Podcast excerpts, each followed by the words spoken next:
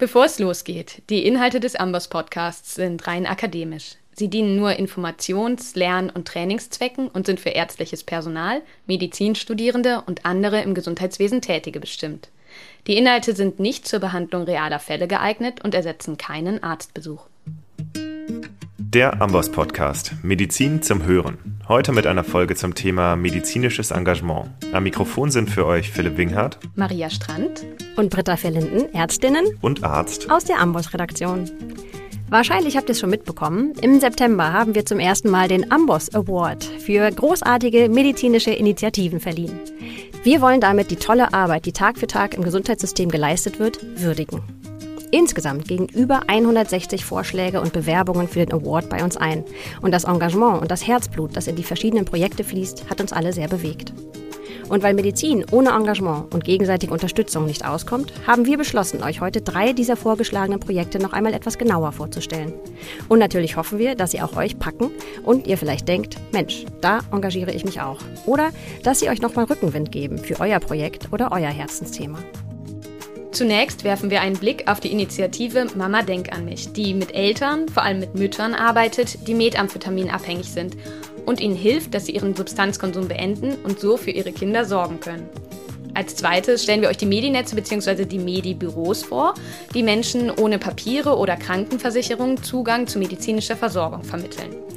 Und zuletzt sprechen wir über eine Freiburger Sprechstunde für FGM-Betroffene. FGM, das heißt Female Genital Mutilation, also weibliche Genitalverstümmelung. Da haben wir viel auf der Agenda heute und deswegen würde ich vorschlagen, wir legen gleich mal los. Philipp, du hast ja mit der Initiative Mama Denk an mich gesprochen. Ich habe es ja eben schon kurz angerissen, aber kannst du uns nochmal erklären, was es damit auf sich hat?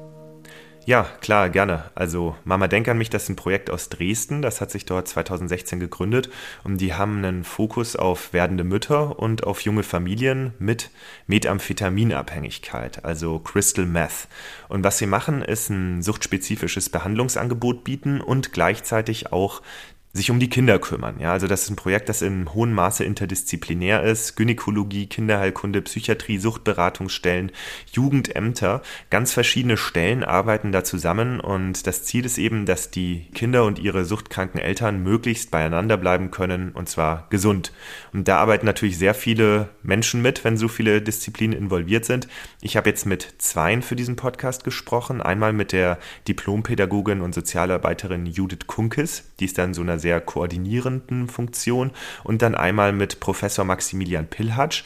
Er leitet die Suchtambulanz am Uniklinikum Dresden und er ist auch Chefarzt der Klinik für Psychiatrie und Psychotherapie der Elbland Klinik Radebeul. Also das ist ein akademisches Lehrklinikum der TU Dresden. Und in dieses Interview hören wir jetzt rein. Viel Spaß. Frau Kunkes, Herr Pillatsch, vielen Dank, dass Sie heute zu Gast im Amboss Podcast sind. Sehr gerne. Vielen Dank, hallo. Vielleicht können Sie uns noch mal erklären, was macht das Projekt Mama Denk an mich aus? Das Projekt Mama Denk an mich ist eigentlich das schönste und sinnvollste Projekt, an dem ich als Arzt bislang beteiligt war, muss ich sagen. Es lässt wirklich das Ärzteherz in mir höher schlagen. Und zwar ist es so, dass das Projekt eine spezifische Versorgungslücke schließt.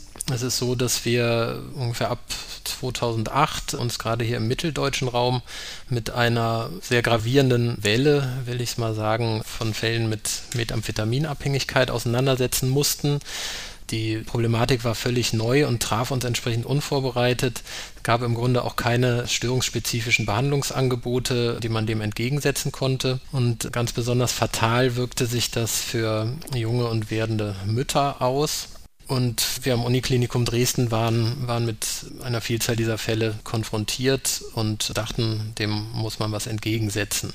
Es ist so, dass diese Kombination von Abhängigkeit und meist unerwarteter Schwangerschaft doch einiges so an Problemen mit sich bringt. Ne, insbesondere für die Kinder ist das Ganze fatal. Es gibt erhebliche negative Auswirkungen von Methamphetaminkonsum auf das Embryo, führt zu einer Wachstumsretardierung, zu späteren geistigen und körperlichen Beeinträchtigungen. Kinder sind oft unterentwickelt im Uterus, was man feststellen kann, sind teilweise entzügig unter der Geburt oder nach der Geburt. Dann Mütter sind manchmal im Drogenrausch unter der Geburt.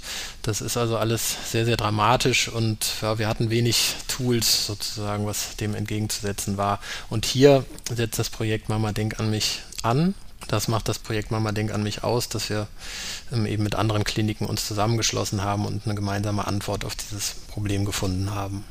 Ja, für mich ist das Besondere an Mama Denk an mich wirklich diese enge und auch gute interdisziplinäre Zusammenarbeit. Wir betreuen überwiegend schwangere, suchtkranke Patientinnen und brauchen einfach in dem Zusammenhang Gynäkologinnen, wir brauchen in dem Zusammenhang Psychiaterinnen, wir brauchen Pädiaterinnen.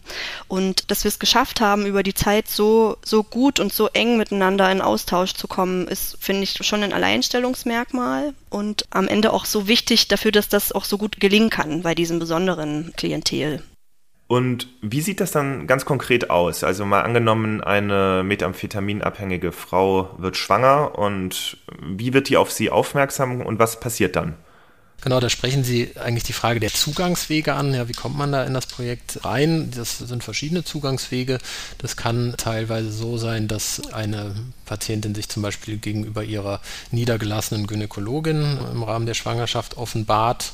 Ne, ich habe da ein Problem mit Drogen, was mache ich denn da?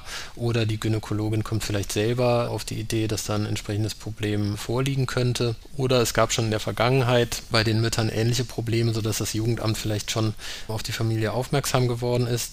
Aber dieser Zugangsweg grundsätzlich ist wirklich in den meisten Fällen über die Gynäkologie und von dort aus dann über mich und ich überweise dann in die Psychiatrie, wenn eine Motivation, eine Veränderung oder eine Therapie auch besteht. Und wie geht es dann weiter?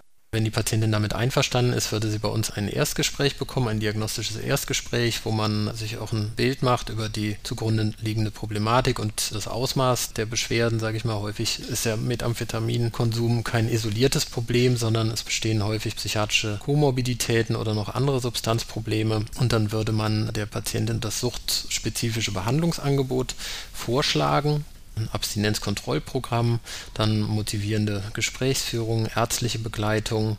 Das Herzstück ist eigentlich die Gruppenpsychotherapie. Das ist die sogenannte Müttergruppe, wo wir tatsächlich nur Mütter mit ähnlichen Problemen betreuen. Das Ganze ist auch bewusst nicht als Suchtgruppe oder Crystal-Gruppe oder so etwas von uns benannt worden, einfach um zu einer Entstigmatisierung beizutragen und die Barrieren auch etwas zu senken. Die Barrieren werden übrigens auch bei uns äh, dadurch gesenkt, dass Gynäkologie und Psychiatrie sehr nah beieinander sind.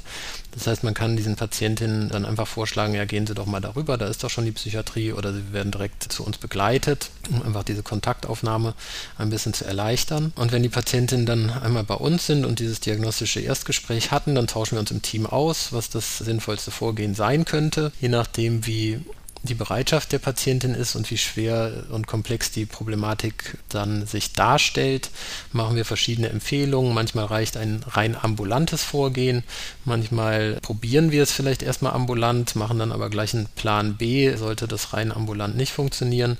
In dem Fall haben wir die gute Möglichkeit, direkt eine stationäre suchtspezifische Behandlung auf unserer Suchtstation noch zwischenzuschalten. Ziel ist dann auf jeden Fall, dass die Patientinnen erstmal abstinenzfähig sind, wenn sie dieses Programm Mamadam dann auch richtig ambulant starten bei uns in der Psychiatrie. Ja, und dort haben sie dann im Idealfall über etwa ein halbes Jahr ungefähr 16 Gruppensitzungen werden dort über unseren Sozialdienst noch intensiv mitbetreut. Das halte ich auch für einen ganz entscheidenden Punkt. Wieso ist das so ein entscheidender Punkt? Es gibt einen engen Zusammenhang zwischen Stress und Abhängigkeit, Rückfallrisiko.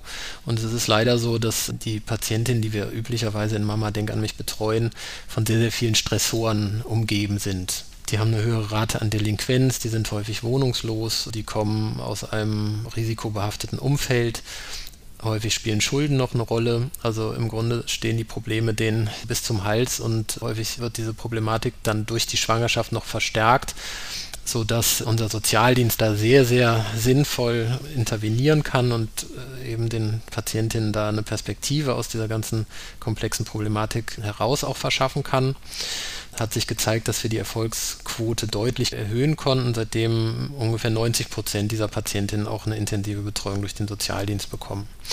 Und dann sind die in der Regel ungefähr ein halbes Jahr bei uns. Wir sind aber da auch nicht gedeckelt. Und im Idealfall ist es dann so, dass nach der Zeit dieser ambulanten Behandlung bei uns die Patientinnen so sehr gefestigt sind, was die Abstinenz betrifft, dass man sie dann überleiten kann in eine Nachbetreuung durch eine Suchtberatungsstelle. Und das wäre dann eigentlich der Abschluss aus uns und ja, was passiert dann mit den Kindern? Idealerweise ist es halt so, das ist auch erklärtes Ziel von Mama Denk an mich, dass wir die Mütter unterstützen wollen, ihre Mütterrolle dann natürlich auch auszufüllen.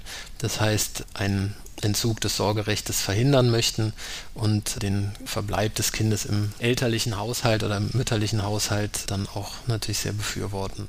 Und in diesem Prozess, jetzt haben wir schon gehört, die GynäkologInnen sind relativ früh schon beteiligt. Welche Rolle spielen Gynäkologie und zum Beispiel Pädiatrie noch bei Mama Denk an mich?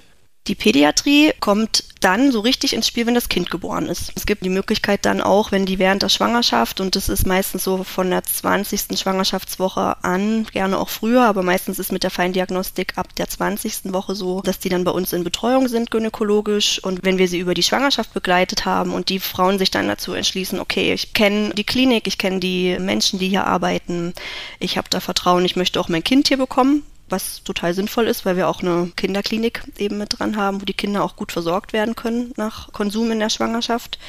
Dann entbinden die bei uns und dann kommen die Pädiater mit ins Spiel. Es ist ja so, dass der Methamphitaminkonsum der Mutter zu erheblich negativen Auswirkungen auch beim Kind führt. Und deswegen ist es von großem Vorteil, dass wir hier wirklich die Möglichkeit der Maximalversorgung am Uniklinikum Dresden haben, sprich eine Neonatologie. Das haben wenige Kliniken, die sich wirklich ganz spezifisch um diese kleinen armen Frühchen kümmern können. Also sie spielt schon hier eine Schlüsselrolle, natürlich auch die Kinderklinik und auch die Gynäkologie mit der Expertise. Ich sehe nur, dass die einfach einen sehr, sehr guten Job machen, offensichtlich dort. Und sind die dann auch schon frühzeitig eingebunden? Also kennen die dann die werdende Mutter auch schon vor Geburt und wissen, ah, da kommt jetzt wahrscheinlich ein Neugeborenes auf uns zu, das unter Umständen oder vielleicht schon nachgewiesenermaßen in der Pränataldiagnostik eine Versorgung braucht? Also das ist der Regelfall, aber ich glaube, wenn man solche Patientinnen betreut, dann muss man ja auch extrem beweglich sein. Den Regelfall gibt es natürlich nicht immer. Manchmal ist es auch so, dass sich die Problematik innerhalb der Venen dann offenbart, im Kreissaal offenbart. Da kann also wirklich alles möglich sein. Jetzt ist es so mit den Prävalenzen bei Methamphetaminabhängigkeit, das ist so eine Sache. Es gibt da unterschiedliche Zahlen. Was bekannt ist, ist, dass das Problem im Osten und in Bayern besonders groß ist, weil Tschechien als größtes Herkunftsland der Droge gilt. Ist das Problem denn auch, sagen wir mal, übertragbar auf Länder im Westen, weit im Westen, sagen wir NRW oder Rheinland-Pfalz? Wie sieht es dort aus? Da hilft die Statistik dann schon weiter. Hier gibt es ja verschiedene Maße, die man heranziehen kann. Das eine sind zum Beispiel Abwasseruntersuchungen, die äh, sehr objektive Aussagen liefern.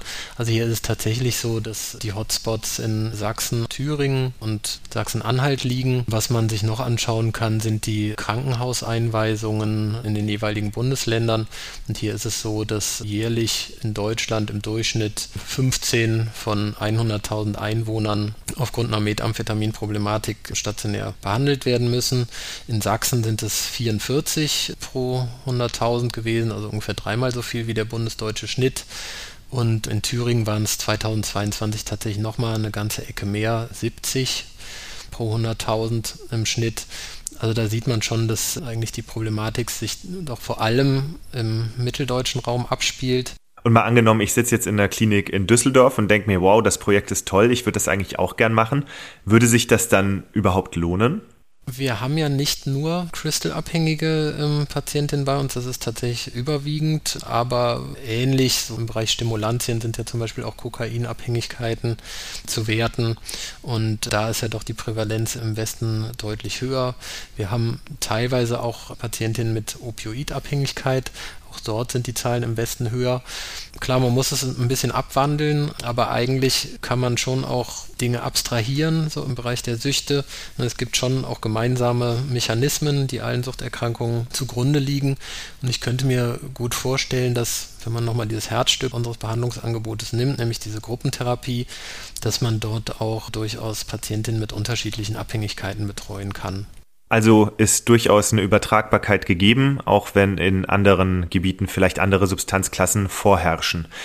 Jetzt ist es ja so, Mama Denk an mich hat sich 2016 gegründet. Wie war es denn davor? Wie war die Versorgungslage davor und was hat sich seit der Gründung von Mama Denk an mich getan?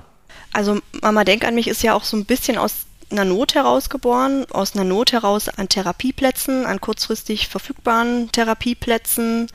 Wir hatten sozusagen in der Kinderklinik die Situation, dass wir eine zunehmende Zahl an Neugeborenen äh, verzeichnet haben, deren Mütter in der Schwangerschaft eben Drogen konsumiert haben und die Frauen selber aber eine ganz große Motivation dann mitgebracht haben, was zu verändern. Die gesagt haben, ich habe das lange nicht geschafft, teilweise, aber ich möchte jetzt, wo dieses Baby da ist, möchte ich jetzt, dass sich was verändert und ich möchte eine gute Mutter sein, ich möchte für dieses Kind sorgen und möchte eine Therapie machen.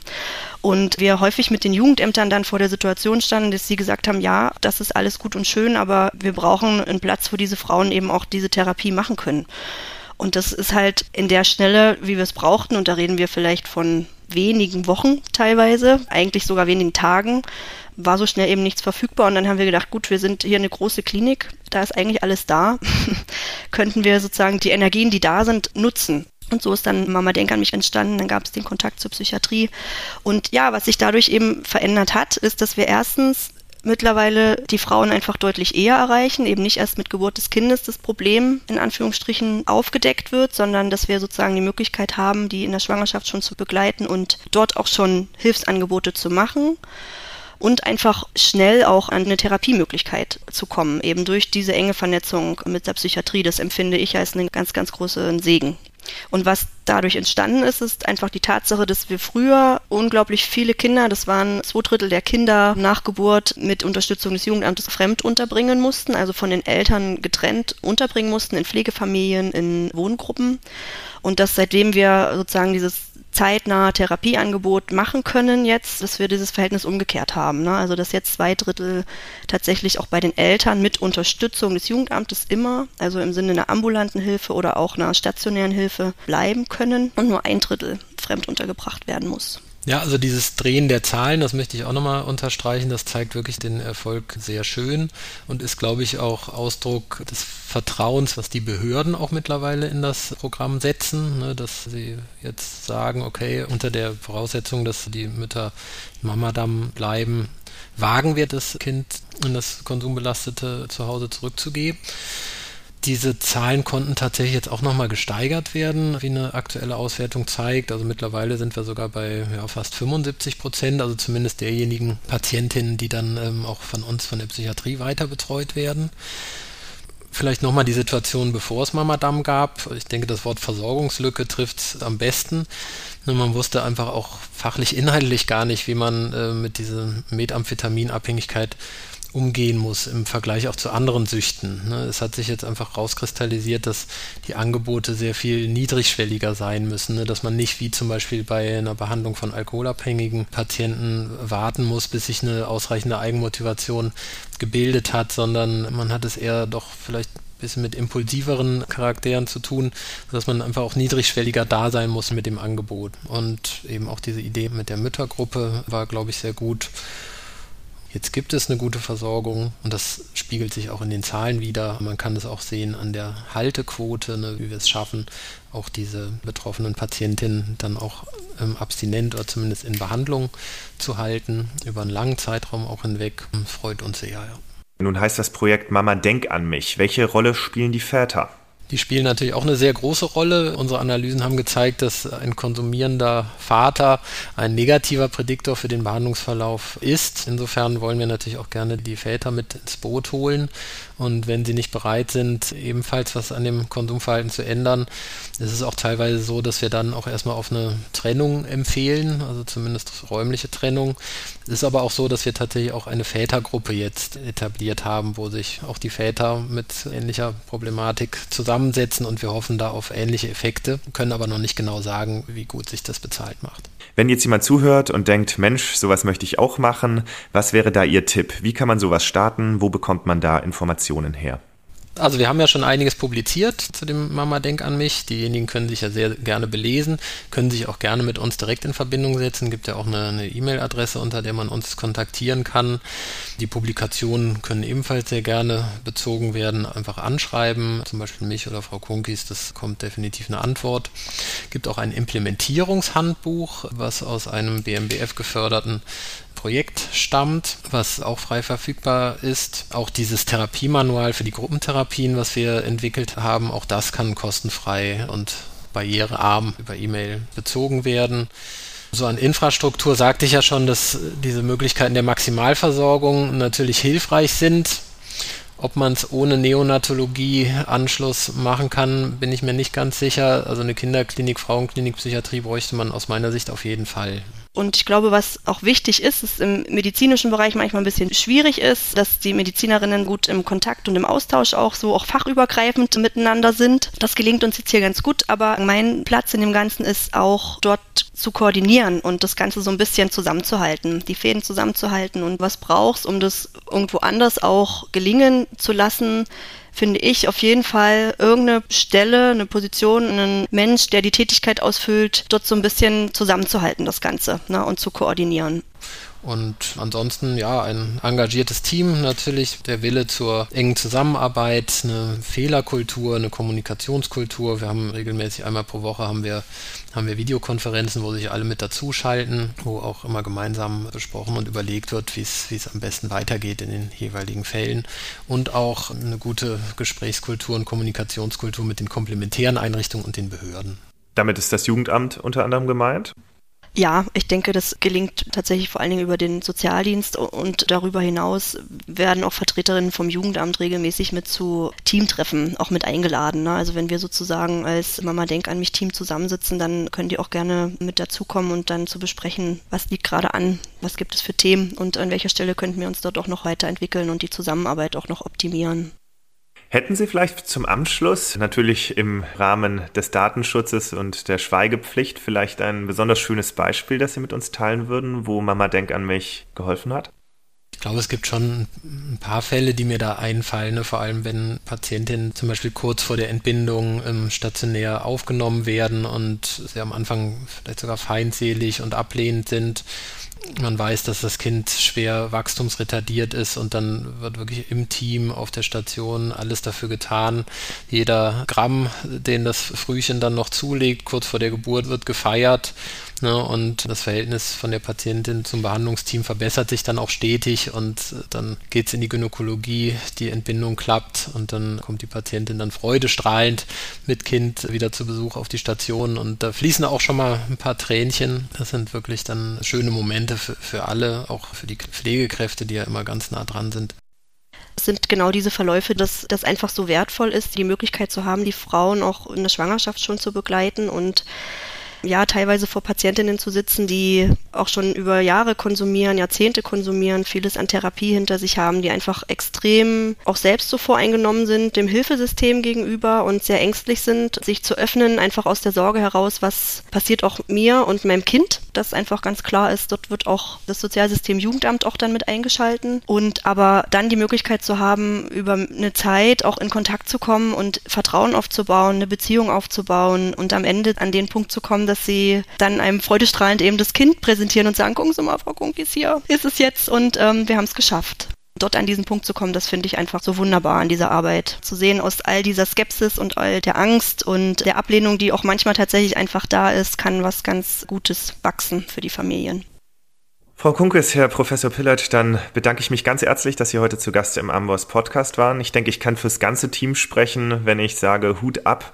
Das ist ein tolles Projekt, das Sie da auf die Beine gestellt haben. Natürlich auch zusammen mit den Kolleginnen und Kollegen der Gynäkologie und der Pädiatrie, mit den ganzen Leuten, mit denen Sie in den Suchtberatungsstellen, den Jugendämtern zusammenarbeiten. Hut ab. Vielen Dank.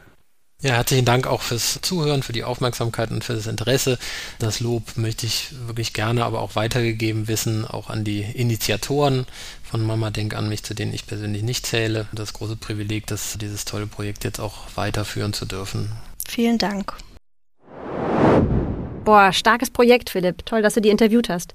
Und ich finde es auch gut, dass sie jetzt eine Vätergruppe haben. Ja, voll. Und ich fand auch ziemlich cool, dass das eben so interdisziplinär gestaltet ist. Das ist ja gerade bei solchen Themen echt super wichtig.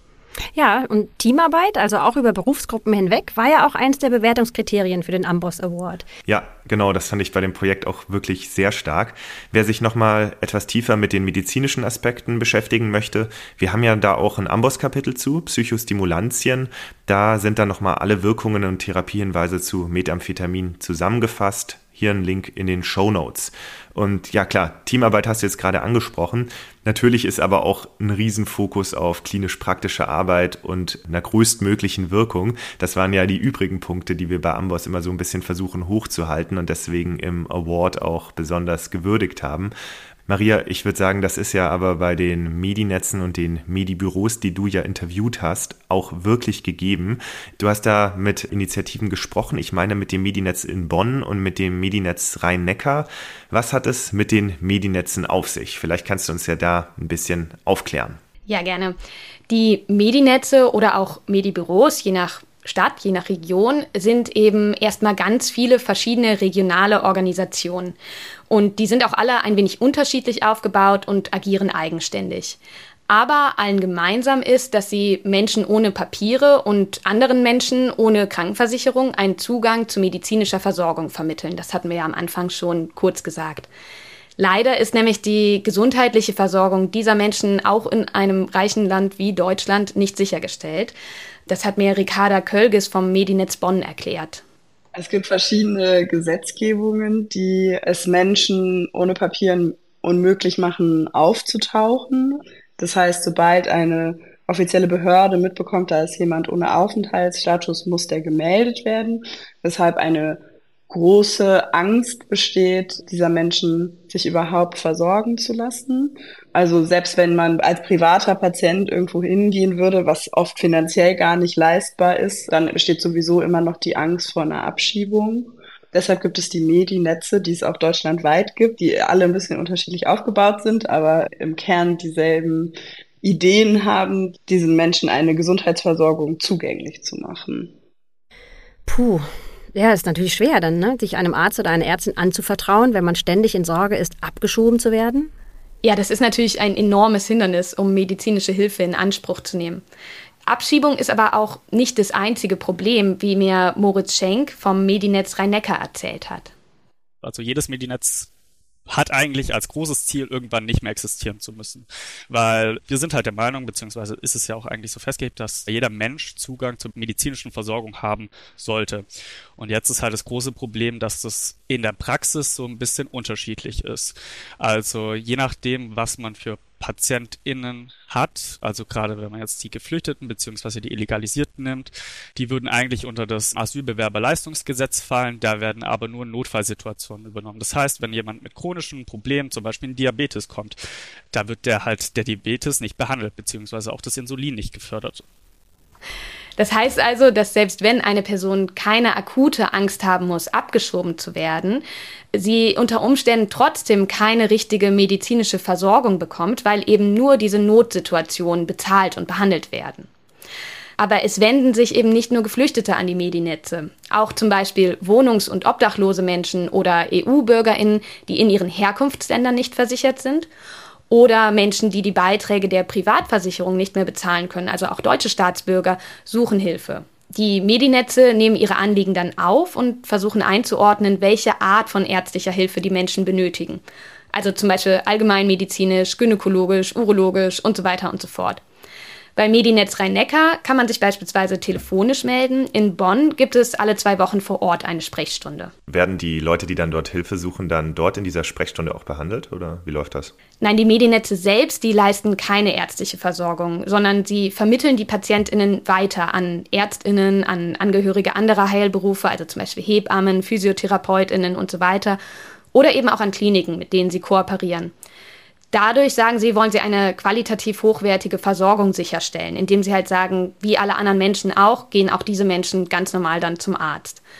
Das Medinetz Rhein-Neckar arbeitet beispielsweise eng mit den Maltesern zusammen. Und die bieten jede Woche eine allgemeinmedizinische, eine pädiatrische und eine gynäkologische Sprechstunde an. Und ich habe mit Dr. Kluding Münch, die dort ehrenamtlich in der gynäkologischen Sprechstunde arbeitet, darüber gesprochen, wie das da abläuft.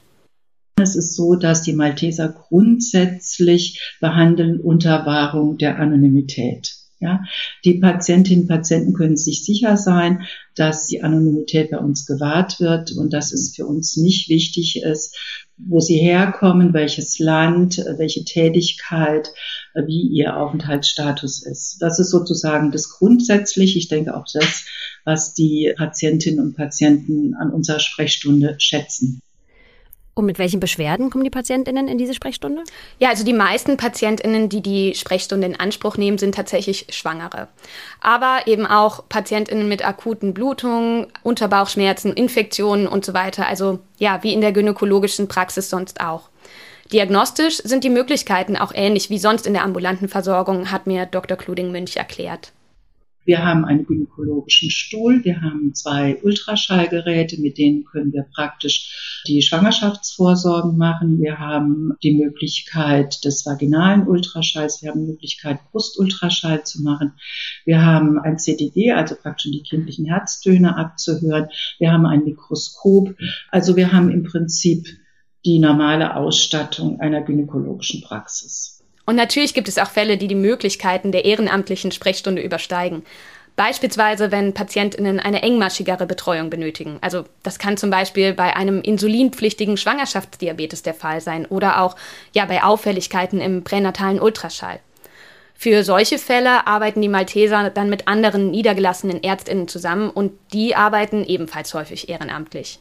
Ah, okay. Ehrenamtliche Arbeit. Ich habe mich jetzt schon gefragt, wie sich das finanziert. Das klingt ja alles sehr aufwendig. Ja, da der Staat in diesen Fällen die Kosten leider nicht übernimmt, meistens zumindest, hätten viele Menschen ohne Krankenversicherung, ohne das ehrenamtliche Engagement von Ärztinnen gar keinen Zugang zu Gesundheitsversorgung. Und auch viele der Kooperationspartnerinnen der Medinetze bieten die Behandlung ehrenamtlich oder zu einem vergünstigten Satz an oder stellen auch nur die Material- oder Laborkosten in Rechnung.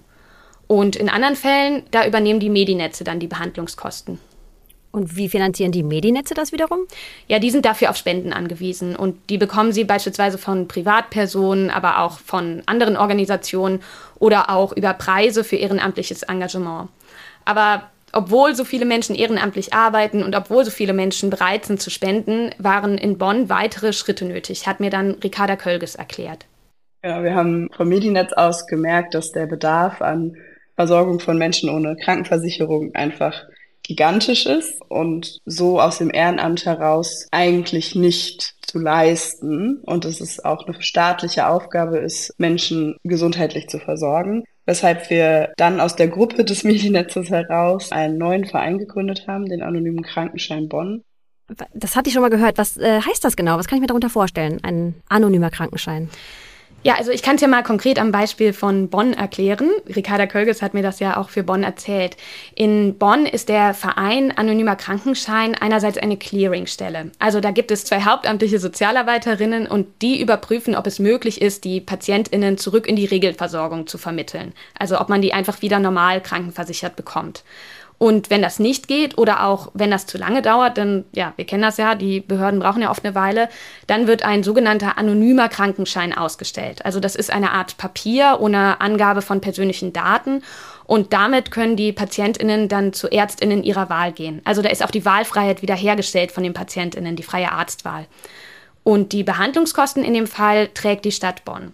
Das ist natürlich ein Fortschritt für also sowohl die Arbeit der Medinetze, aber natürlich auch für die KooperationspartnerInnen der Medinetze, hat mir Ricarda Kölges dann nochmal gesagt.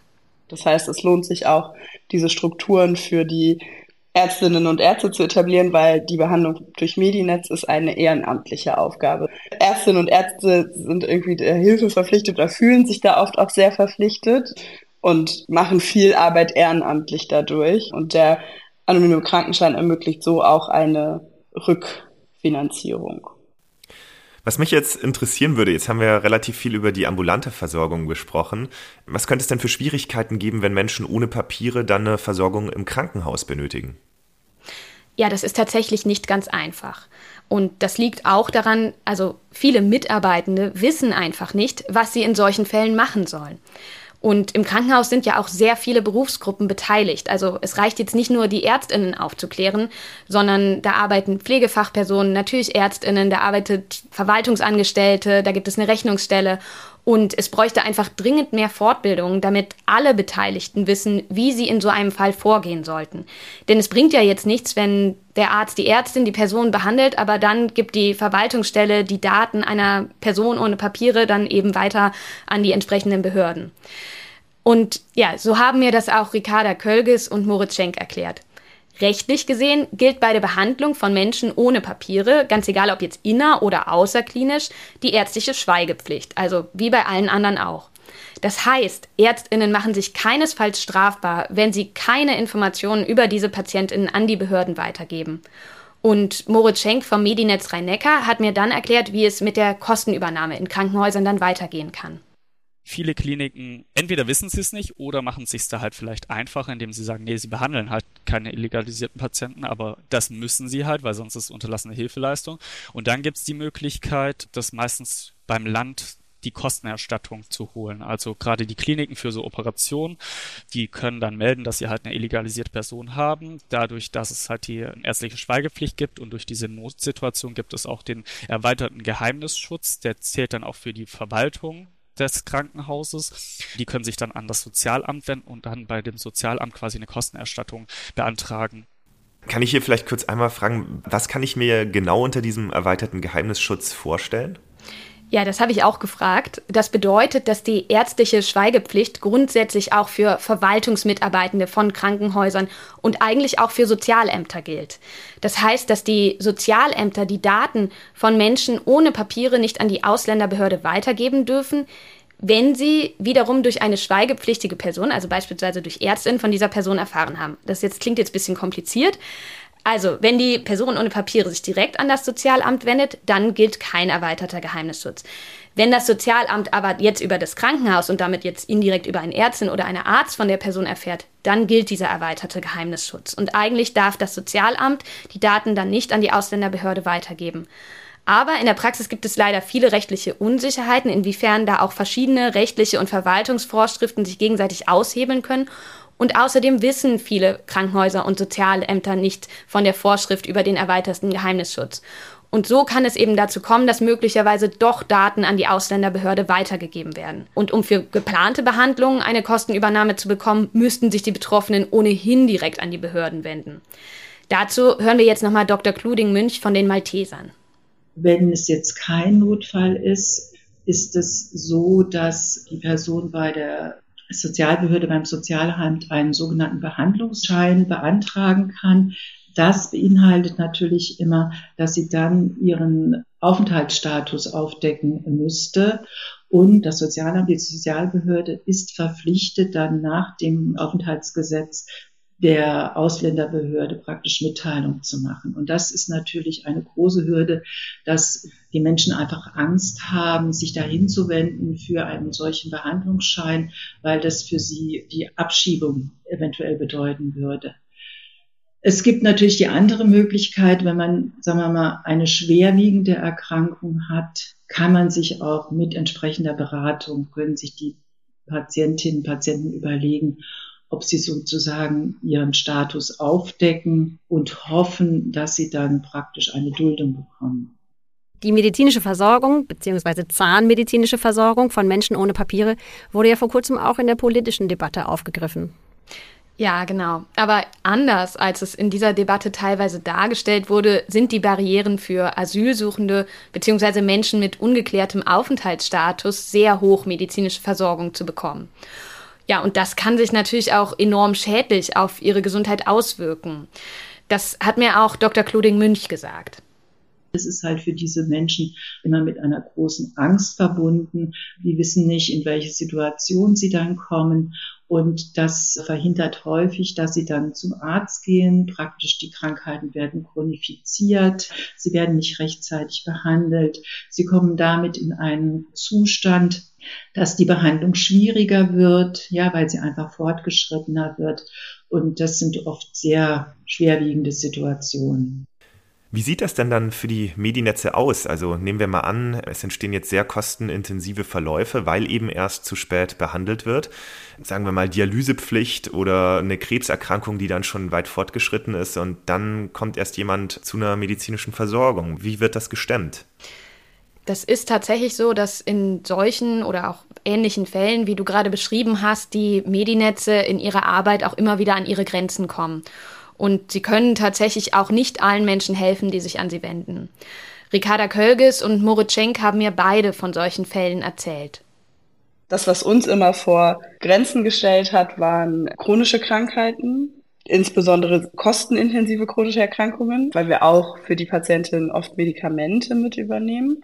Was nicht mehr geht, sind dann Erkrankungen, die aus dem Spektrum der Krebserkrankungen kommen. Das ist finanziell mit Chemotherapien und den Operationen, die damit einhergehen, nicht leistbar aus dem Ehrenamt heraus, weshalb wir dann immer versuchen, wir haben auch eine kooperierende Rechtsanwältin, versuchen die Menschen in eine Art von Regelversorgung zu bekommen.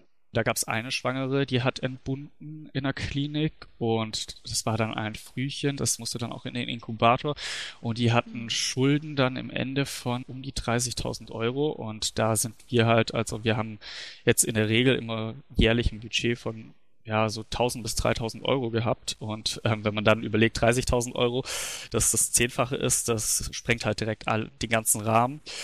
Aber es gab auch Fälle von Patienten mit HIV, die HIV-Medikation benötigen und HIV-Medikation auf Privatleistung beziehungsweise an sich ist halt sehr teuer. Und das sind dann auch Fälle, da ist man dann schnell, wenn man sagen möchte, man möchte, der Patient hat eine Überbrückung von drei Monaten war das gebraucht. Das wären drei Monate, a 300 Euro, da wären wir direkt halt bei 900 Euro für einen Patienten, was dann auch schon wieder fast ein Drittel unseres Budgets ist. Und da sind dann so Fälle, wo man sagen muss, wo man es abwägen muss, kann man dem Patienten helfen oder nicht. Das Gute ist, wir haben uns auch schon häufiger ein können auf so eine Art Ratenbezahlung dann. Das, wo wir gerade auch die politische Dimension dieser Fragen angerissen haben, gerade wenn wir davon sprechen, dass die Arbeit Arbeit der Medienetze auch Grenzen hat, habe ich mich gefragt, was fordern die Medienetze denn von der Politik, damit die gesundheitliche Versorgung aller Menschen in Deutschland sichergestellt ist? Also die sagen ja selbst, ihr Ziel ist, sich abzuschaffen. Eigentlich würden sie sich wünschen, dass es sie nicht bräuchte. Da unterscheiden sich tatsächlich die konkreten Forderungen und Lösungsansätze der Medienetze untereinander durchaus. Also ich habe ja vorhin am Anfang schon gesagt, dass die alle eigenständig agieren. Das Medienetz Rhein-Neckar fordert beispielsweise den Ausbau von Clearingstellen, um Menschen zurück in die Regelversorgung zu bringen, also beispielsweise die gesetzliche Krankenversicherung. Und aber auch von Projekten wie dem anonymen Krankenschein.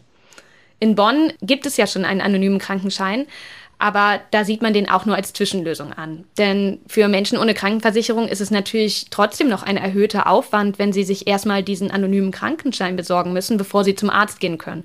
Ja, und dann in der Praxis werden sie möglicherweise auch stigmatisiert, wenn sie da mit diesem Papier kommen, statt mit einer normalen, in Anführungsstrichen, Gesundheitskarte. In Bonn hat man sich daher nun mit den anderen Medinetzen in Nordrhein-Westfalen vernetzt und fordert, NRW-weit ein flächendeckendes Konzept zu etablieren. Das hat mir Ricarda Kölges erzählt. Auch da gibt es verschiedenste Ideen dazu. Ich kann nur sagen, wie sich diese NRW-Gruppe das vorstellt. Und das wäre, dass man an äh, verschiedensten Stellen einfach auch eine Gesundheitskarte ausgehändigt bekommt.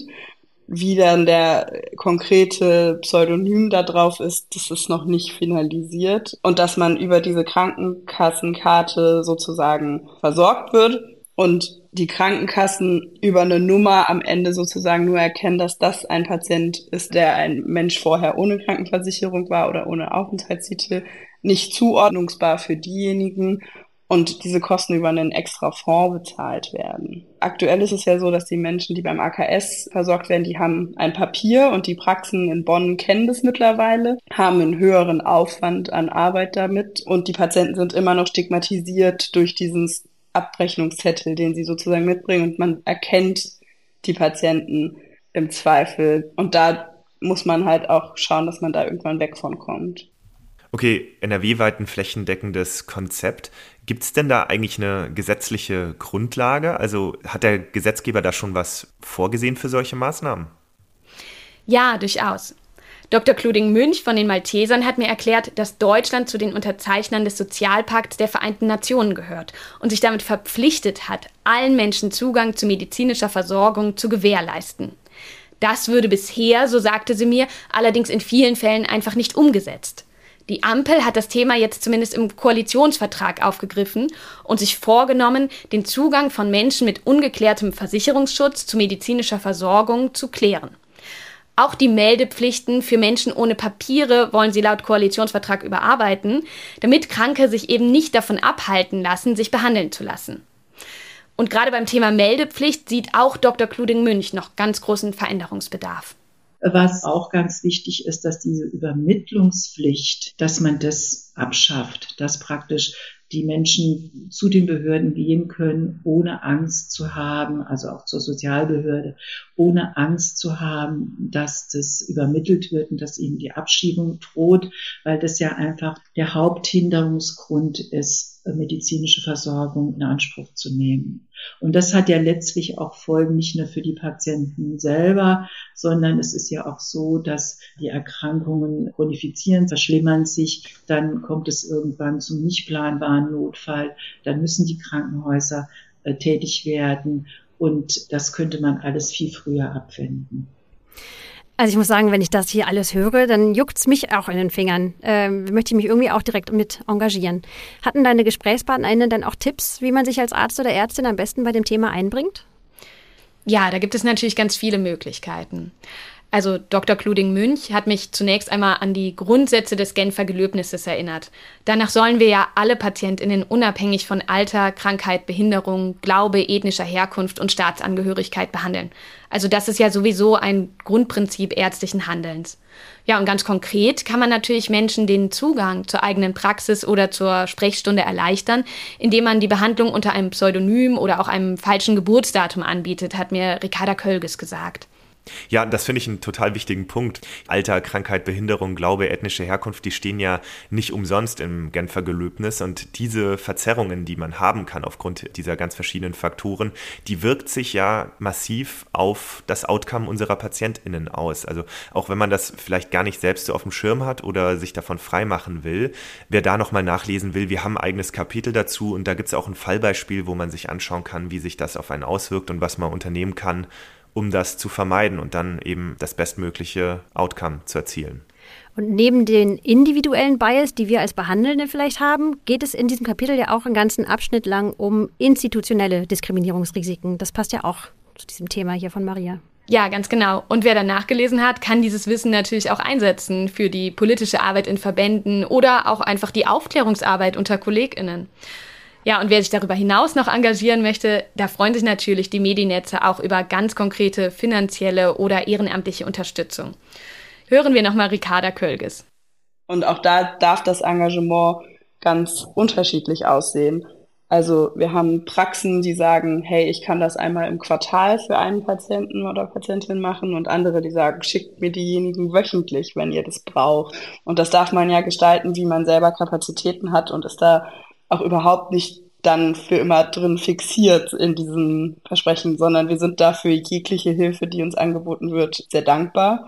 Und wenn man sich vorstellen kann, bei sowas mitzumachen, kann man sicherlich gut recherchieren. Wie gesagt, jetzt gibt es, glaube ich, in 38 Städten und Regionen in Deutschland weit. Da zu schauen, gibt es da ein Medinetz, wie kann ich im Zweifel unterstützen? Da rennt man offene Türen ein. Toll, also richtig starkes Projekt. Ich bin da ziemlich begeistert. Und auch da muss man ja echt sagen, die schließende Versorgungslücke. Britta, du hast dich ja auch noch mit einem anderen Projekt beschäftigt und bei dem geht es auch um eine Versorgungslücke, um eine riesige Versorgungslücke. Wir haben es im Intro schon kurz gehört. Es geht um die Behandlung von FGM-Betroffenen. Das stand für Female Genital Mutilation. Ne? Und du hast da mit einem Zentrum in Freiburg gesprochen. Kannst du uns erzählen, worum es bei dem Projekt geht? Ja, gerne. Also für den Amboss Award nominiert war das Freiburger Zentrum für Frauen mit Genitalbeschneidung, kurz FZG. Gesprochen habe ich über das Thema mit Frau Dr. Isabel Runge, die diese Sprechstunde an der Freiburger Uniklinik leitet, sowie mit Frau Dr. Mariam N. Nosse. Sie hat das Angebot in Freiburg mit aufgebaut, arbeitet aber mittlerweile am Aachener Luisenhospital als gynäkologische Oberärztin am Zentrum für rekonstruktive Chirurgie weiblicher Geschlechtsmerkmale. Hören wir uns das Interview vielleicht einfach mal an. Frau Dr. Runge, Ihr Freiburger Zentrum für Frauen mit Genitalbeschneidung gehört ja zur zentralen Anlaufstelle für FGMC in Baden-Württemberg. Und FGMC oder Female Genital Mutilation Cutting bezeichnet Prozeduren, bei denen Klitoris und Labien absichtlich und ohne medizinischen Grund ganz oder teilweise beschnitten, verletzt oder verändert werden. Dass eine solche Genitalverstümmelung akut mit starken Schmerzen, hohem Blutverlust und auch Infektionen einhergehen kann, liegt nahe, denke ich. Mit welchen langfristigen Folgen stellen sich denn Betroffene bei Ihnen vor? Also häufige Beschwerden, die die Frauen berichten, sind zum Beispiel Schmerzen, chronische Schmerzen durch Narbenbildung, durch Neurobenbildung, aber auch Schmerzen beim Geschlechtsverkehr und zudem auch häufig eine fehlende sexuelle Stimulierbarkeit, gerade wenn die Klitorisspitze entfernt wurde. Dann ist es auch so, dass wenn die kleinen oder großen Labien entfernt wurden, der Scheideneingang etwas offen stehen kann und dadurch Trockenheit verursacht und das macht Juckreiz, das macht Brennen. Dann je nach Beschneidungstyp äh, können eben auch Beschwerden beim Wasserlassen, wie zum Beispiel ein lang andauerndes Wasserlassen oder auch wiederkehrende Harnwegsinfekte auftreten. Es kann zu Abflussbehinderungen des Menstruationsbluts kommen. Es können immer wiederkehrende Infektionen sein, ähm, aber auch Komplikationen, die bei Geburt auftreten können ähm, durch eben eine Beschneidung, sind ähm, Themen, die wir zumindest in der Sprechstunde auch immer ansprechen müssen und wo wir Lösungen finden müssen, weil einfach je nach Beschneidungstyp ein erhöhtes Risiko unter Geburt oder auch schon während der Schwangerschaft für Mutter und Kind bestehen. Und außerdem, und das ist auch immer wichtig äh, anzusprechen, sind äh, die psychischen Folgen wie Depressionen, auch Angststörungen oder posttraumatische Belastungsstörungen. Außerdem Vertrauensverlust, weil ja häufig Beschneidungen auch durch Vertrauenspersonen durchgeführt werden oder diese mitbeteiligt sind oder auch ein gestörtes Selbstbild kann auftreten und eben, wie schon vorher gesagt, die sexuellen Funktionsstörungen. Frau Dr. Enosse, Sie haben die Sprechstunde in Freiburg mit aufgebaut. Wer sich mit FGM vielleicht noch nicht so viel beschäftigt hat, könnte nun annehmen, das sei hierzulande überhaupt kein relevantes Problem. Schätzungen zufolge leben allerdings allein in Deutschland über 100.000 Betroffene und mehrere tausend Minderjährige sind von FGM bedroht. Demgegenüber scheint eine große Unwissenheit zu stehen, auch unter Fachleuten. Welche weiteren Gefahren birgt denn diese fehlende Fachkompetenz? Also ein großes Problem von dem fehlenden Fachwissen ähm, unter dem behandelnden Personal ist das Nichterkennen von FGM bei Betroffenen, was zum Teil auch eben drastische Folgen haben kann, zum Beispiel hinsichtlich der Geburt, Geburtsplanung, zum Teil aber auch eben, dass Fehlbehandlungen dadurch resultieren können und den Patientinnen auch eben Behandlungen gar nicht erst angeboten werden. Und ähm, oft auch die Verbindung zwischen den bestehenden Beschwerden, wie zum Beispiel den chronischen Schmerzen und der Beschneidung, gar nicht stattfindet und dann eben auch der Patientin operative Möglichkeiten auch gar nicht bekannt sind. Das ist so ein Thema und wir hatten in der Region Südbaden da eine Erhebung zu gemacht und konnten auch zeigen, dass eben das Wissen unter dem Fachpersonal sehr niedrig ist, allerdings aber auch der Fortbildungsbedarf und das Interesse an dem Thema sehr, sehr hoch ist. Und deswegen ähm, haben wir da tatsächlich auch schon sehr viel gemacht auf dem Gebiet, äh, was Fort- und Weiterbildung angeht. Auf die Fortbildungsangebote kommen wir nachher auch noch zu sprechen.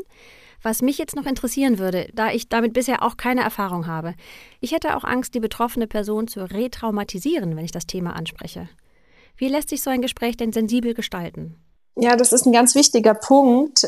Das Problem ist immer, wenn man selber Angst vor dem Thema hat oder diese Thematik anzusprechen. Grundsätzlich ähm, sagen wir auch immer, dass es halt wichtig ist, auf Augenhöhe mit der Frau zu sprechen und das offen anzusprechen. Das ist so das, womit wir die beste Erfahrung gemacht haben. Und die meisten Frauen sind auch tatsächlich dankbar, wenn man dieses Thema anspricht. Es ist immer wichtig, den richtigen Begriff zu wählen. Und Sie haben ja jetzt auch gemerkt, dass wir jetzt zum Beispiel das Wort Beschneidung gewählt haben. Ich sage mal, im medizinischen, wissenschaftlichen Kontext ist der korrekte Begriff Female Genital Mutilation, was übersetzt wird mit weiblicher Genitalverstümmelung, natürlich völlig richtig.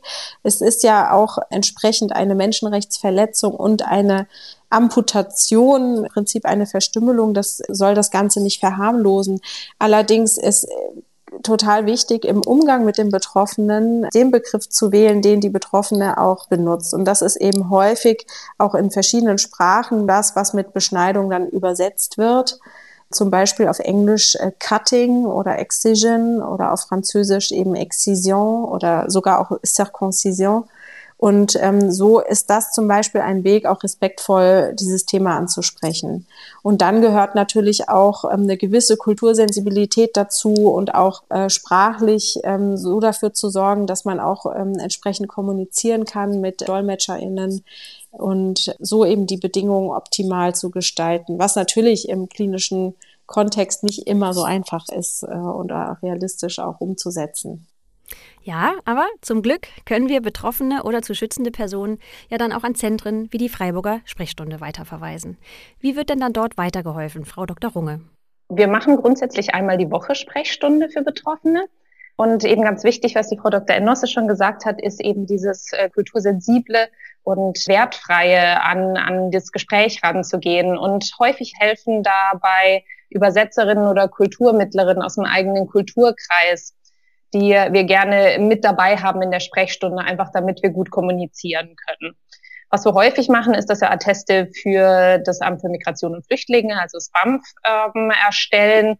Zum Teil machen wir auch Gutachten oder stellen sich Frauen vor, eben mit Beschwerden, so dass wir sie in, bezüglich der Beschwerden beraten können. Manchmal kann man auch mit kleinen Tipps oder im Gespräch einfach schon etwas bewirken und die Situation für die Frau verbessern, gerade wenn viele Fragen auch zu dem Thema bestehen. Dann äh, war auch das Thema schon vorher schwangere Frauen, äh, die betroffen sind, sehen wir in der Schwangerschaft tatsächlich auch sehr gerne, einfach um im Voraus schon mal zu wissen, gibt es irgendwas, was eine Geburt vielleicht irgendwie erschweren könnte. Und dann kann man gleichzeitig diese Situation auch nutzen, um äh, die Frau auf Kinderschutz anzusprechen, weil wenn das bis jetzt ungeborene Kind ein Mädchen wird, gilt es natürlich auch, das Mädchen zu schützen. Was wir auch machen, ist sogenannte Defibulationen. Das heißt, Frauen, die einen Typ 3 Beschneidung haben, manchmal auch beim Typ 2 und der Scheideneingang wieder zugenäht wurde beim Typ 3. Äh, manchmal kann das eben bei Verklebung auch beim Typ 2 entstehen. Dann kann man das auch wieder eröffnen. Das nennt sich dann Defibulation. Das ist also diese Eröffnungs-OP, die machen wir auch in Freiburg. Wenn es aber dann in Richtung rekonstruktive Operationen geht, dann müssen wir nach Aachen verweisen, aber eben die Aufklärung darüber und die Möglichkeiten den Frauen darzulegen. Das machen wir in Freiburg und dann fühlen sich die Frauen schon mal beraten und können sich dann eben auch an Aachen wenden. Wichtig ist in der Sprechstunde aber eben auch Raum für Themen ähm, wie Gewalterfahrungen, gerade auf Fluchtweg oder auch Zwangsheirat, Menschenhandel. Auch diese Sachen tauchen immer wieder in der Sprechstunde auf und sind auch wichtig zu thematisieren, damit wir sie dann eben auch weiter anbinden können, die Frauen oder ihnen die Empfehlungen in die Richtung geben können. Ähm, und wir haben jetzt auch eine Frauengruppe gegründet, wo sich betroffene Frauen austauschen können, wo wir auch immer so ein bisschen Gesundheitsthemen noch ansprechen, wo auch immer eine Ärztin noch zur Verfügung steht, um Fragen zu stellen. Und äh, das baut dann schon auch Ängste ab und äh, gibt den Frauen mehr Selbstvertrauen. Das kann ich mir gut vorstellen. Sie haben jetzt von Typ 2 und Typ 3 gesprochen. Wer mit dieser WHO-Einteilung der verschiedenen Beschneidungstypen vielleicht nicht vertraut ist, kann das in unserem Amboss Kinderschutzkapitel nachlesen. Im Abschnitt weibliche Genitalverstümmelung findet sich dazu auch eine Illustration. Den Link setzen wir wie immer in die Show Notes. Sie haben jetzt einen wichtigen Punkt angesprochen, die Präventionsarbeit. Also wenn die Kinder der Betroffenen wiederum von FGM bedroht sein könnten, dass man da direkt aufklärt. Darf ich da mal nachhaken, wie Sie das machen? Wenn jetzt beispielsweise eigentlich traditionell erwartet wird, dass die Mutter ihre Tochter auch, ich nenne es jetzt auch mal so, beschneiden lässt. Wie, wie gehen Sie damit um? Also ich denke, es ist immer ganz wichtig, erstmal zu klären, wie steht denn die Mutter selber zur Beschneidung. In so einem Gespräch ist es auch wirklich wichtig, den Vater des Kindes ähm, oder den Partner der Frau mit einzubeziehen und auch da mal nachzuhören, ähm, wie die Einstellung ist, das ist schon mal natürlich das Wichtigste. Aber auch wenn die sich klar gegen diese Tradition äußern, ist es so, dass äh, Kinder trotzdem gefährdet sein können. Gerade wenn Heimaturlaub geplant ist, kann das auch passieren ohne, ohne das Einverständnis der Eltern. Und darüber sollten sie auch aufgeklärt sein. Und dann gibt es eben auch ähm, einen Kinderschutzbrief, den wir mit aushändigen, wo einfach nochmal Informationen drinsteht darüber, wie die Rechtslage in Deutschland ist, was es auch für Eltern bedeutet, wenn das Kind im Heimatland beschnitten würde und dass es eben auch den Aufenthalt sozusagen der Eltern in Deutschland gefährden würde oder zumindest darauf einen Einfluss haben würde. Und dann ist es einfach wichtig, dass man mit dieser gesamten Beratung sich eben auch die Zeit dafür nimmt. Aber theoretisch kann man auch in Fällen, wo man sich nicht sicher ist, zum Beispiel auch den Kinderschutz mit einschalten. Hm. Das ist ja eine Straftat, ne? auch äh, von den Eltern, wenn die es zulassen, auch im Ausland, habe ich nachgelesen, in unserem eigenen Kapitel zum Thema. Das ist sicher wichtig, darüber aufzuklären. Sie haben es eben schon erwähnt, Sie bieten auch Fortbildungen an für medizinisches Personal und viele weitere Berufsgruppen.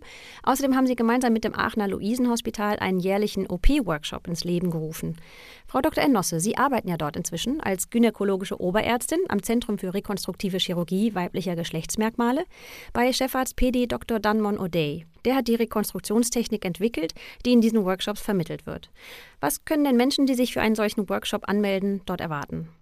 Der nächste Workshop ist tatsächlich schon nächste Woche und Frau Runge und das Team mit Freiburg hat da zwei Patientinnen ausfindig gemacht, die sich in so einem Rahmen operieren lassen möchten, ähm, sodass dann eben eine ganz kleine Teilnehmerzahl dann vor Ort bei der OP mit dabei sein kann und flankiert wird dann ähm, eben diese Operation von noch theoretischem Input ähm, in Workshop-Charakter und Vorträgen. Mhm. Das klingt nach einer tollen Sache. Verlinken wir auch total gerne in den Show Notes. Aber vielleicht auch für die, die sich jetzt nicht gleich fort- oder weiterbilden können oder vielleicht auch gar nicht chirurgisch tätig sind. Was sollten denn Ihrer Meinung nach alle, wirklich alle, die hier zuhören, auf jeden Fall zu dem Thema wissen oder vielleicht auch tun? Also ich glaube, was uns beiden total wichtig ist, dass die HörerInnen mitnehmen, dass FGMC ein relevantes Thema auch bei uns in Deutschland ist, dass es kein rein afrikanisches Problem ist. Ähm, wir haben steigende Zahlen in Europa und auch in Deutschland und dass es im Prinzip auch jeden von uns mal begegnen kann. Also selbst wenn ich ähm, als Hausärztin arbeite oder als Kinderärztin oder Internistin arbeite, mir kann immer eine Patientin begegnen, die möglicherweise von FGMC betroffen ist und die vielleicht sogar auch Beschwerden hat. Und man muss natürlich nicht in jedem Setting das Thema ansprechen, aber es ist wichtig, eine gewisse Awareness zu haben und ein Bewusstsein, dass die betroffenen Menschen hier bei uns leben. Und es ist sicherlich sinnvoll, sich mal in seiner Region, in seiner Klinik oder eben in seinem Bundesland zu informieren, wo man Betroffene vielleicht hinverweisen kann und dass man sich natürlich auch traut, das Thema zumindest anzusprechen auf eine respektvolle und kultursensible Art und Weise, vielleicht dann auch mit einem Hinweis, wo man sich diesbezüglich Hilfe suchen kann. Was uns auch besonders wichtig ist, ist jetzt etwas spezieller vielleicht für die ähm, werdenden Gynäkologinnen hier unter uns, dass es ähm, wirklich hochrelevant ist, was gynäkologische Beschwerden und die Schwangerschaft angeht und dass es wirklich wichtig ist zu wissen, dass man aufgrund von einem FGM-Befund und selbst bei einem Typ 3 keinen Kaiserschnitt machen sollte. Und dass es möglich ist, diese Situation des amputierten Genitals wiederherzustellen und zwar eine anatomische Form wiederherzustellen und insbesondere vor allem auch in der Funktion. Das heißt, die äh, normale Vulva-Funktion wiederzuerlangen und auch äh, die klitorale Empfindung Ah, wow. Das, das ist mir neu. Also letzteres hätte ich jetzt zum Beispiel nicht für möglich gehalten. Das sind wirklich positive Neuigkeiten für mich. Eine, äh, eine Rückfrage zum Kaiserschnitt. Es klang jetzt so, als sei eine Sektio kontraindiziert bei FGM, aber Sie meinten vermutlich, dass FGM-Betroffene nicht zwangsläufig einen Kaiserschnitt brauchen. Genau. Ja, danke. Äh, Sie beide engagieren sich ja auch im Vorstand der Arbeitsgemeinschaft Frauengesundheit in der Entwicklungszusammenarbeit oder kurz AG FIDE. Das ist eine assoziierte Arbeitsgemeinschaft der Deutschen Gesellschaft für Gynäkologie und Geburtshilfe. Und zum einen ist dort ein FGM-Curriculum in Arbeit und zum anderen haben Sie dort gerade ein sogenanntes FGM-Board eingerichtet. Ich stelle mir das jetzt vor wie ein Tumorboard. Also ich kann da eine Patientin vorstellen, zu der ich Beratung brauche oder Rücksprache mit Expertinnen suche. Eigentlich haben Sie das gerade schon sehr gut erklärt. Tatsächlich ist es so, dass ähm, genau ja das Problem ist, dass es so wenig Wissen in, ähm, in Deutschland unter Fachpersonal gibt und ähm, dann manche Fälle doch auch etwas schwieriger sein können oder sich bestimmte Fragestellungen auftun können. Und ähm, das FGM-Board soll im Prinzip eine Plattform bieten, um Patienten vorzustellen, Patientinnen vorzustellen, die ähm, mit einer bestimmten Fragestellung ähm, und wo dann einfach eine Runde von Expertinnen ihre Meinung dazu abgeben können, etwas diskutiert werden kann. Und zum Teil machen wir dann auch wie kleine Journal Clubs im Rahmen dieser FGM-Boards. Man kann sich da anmelden, entweder einfach nur um etwas zu lernen äh, und sich fortzubilden oder um selber Patientinnen vorzustellen. Und auf der Seite der zentralen Anlaufstelle, aber auch auf der FIDE-Seite wird es demnächst auch abzurufen sein, sodass man dort die Kontaktdaten herbekommt. Ja, dann verlinken wir das natürlich auch total gerne. Vielleicht findet ja tatsächlich jemand den Weg vom Podcast in so ein FGM-Board. Das würde mich sehr freuen. Frau Dr. Ennosse, Frau Dr. Runge, ich ziehe den Hut vor Ihrem Engagement und bedanke mich, dass Sie uns Ihre wichtige Arbeit hier heute vorgestellt haben. Vielen Dank Ihnen. Vielen Dank Ihnen. Es hat uns gefreut. Also das ist natürlich eine riesige Versorgungslücke, ein riesiges Thema. Das war mir auch ehrlich gesagt überhaupt nicht bewusst. Also die Zahl 100.000, die hat mich richtig geschockt, muss ich sagen. Ich hatte das überhaupt nicht so auf der Kappe. Ich kann mir vorstellen, da geht es auch vielen anderen auch so. Ich zumindest habe davon wenig gehört. Ich werde jetzt auch gleich mal ins Kapitel schauen, muss ich echt sagen, mir diese verschiedenen Typen anschauen. Also toll, was da in, in Freiburg geleistet wird. Ja, was ich auch super spannend fand, ist, also auch ähm, erschreckend natürlich, aber dass eben bei vielen PatientInnen dann selbst in der gynäkologischen Untersuchung nicht erkannt wird, dass sie quasi FGM-Betroffene sind und ja, entsprechend sie auch die Behandlungsmöglichkeiten gar nicht bekommen. Und aber auf der positiven Seite fand ich wiederum total spannend zu hören, dass auch die klitorale Funktion wiederhergestellt werden kann. Das sind ja, ja echt gute Neuigkeiten, ja da habe ich auch ganz überrascht reagiert. Also ich war wirklich, ja. ich wusste das nicht. Ja. Ich fand das richtig, ja. richtig toll. Das ist echt eine gute Neuigkeit. Und ne, also das ist ja total wichtig, dass die Leute das wissen, dass sie auch entsprechend die Betroffenen darüber aufklären können und dann an diese Fachzentren weiterverweisen können. Und was auch ganz wichtig ist, wie ihr schon richtig sagt, es wird halt einfach unterschätzt. Und ich finde, die beiden stellen sehr eindrücklich dar, warum es eben doch ein Thema von großer Relevanz ist. Und deshalb jetzt vielleicht auch nochmal der Hinweis, dass wir eben diese Fortbildungsangebote, das neue FGM-Board und weitere Ressourcen in den Show Notes verlinken. Da gibt es heute auf jeden Fall wieder einiges zum Nachlesen. Das ist eine lange Folge geworden heute. Ich denke, das ist aber auch gerechtfertigt bei so vielen fantastischen Projekten. Ich finde das wirklich unheimlich motivierend zu sehen, wie viele Menschen sich engagieren und Projekte vorantreiben und dann hilfsbedürftigen und kranken Menschen weiterhelfen. Ja, und am Ende die Welt dadurch ein bisschen besser machen. Das ist auf jeden Fall, finde ich, eine der Besonderheiten in der Medizin und verdeutlicht auch nochmal, dass das jetzt hier nicht nur ein Beruf ist, sondern eben auch oft genug eine Berufung.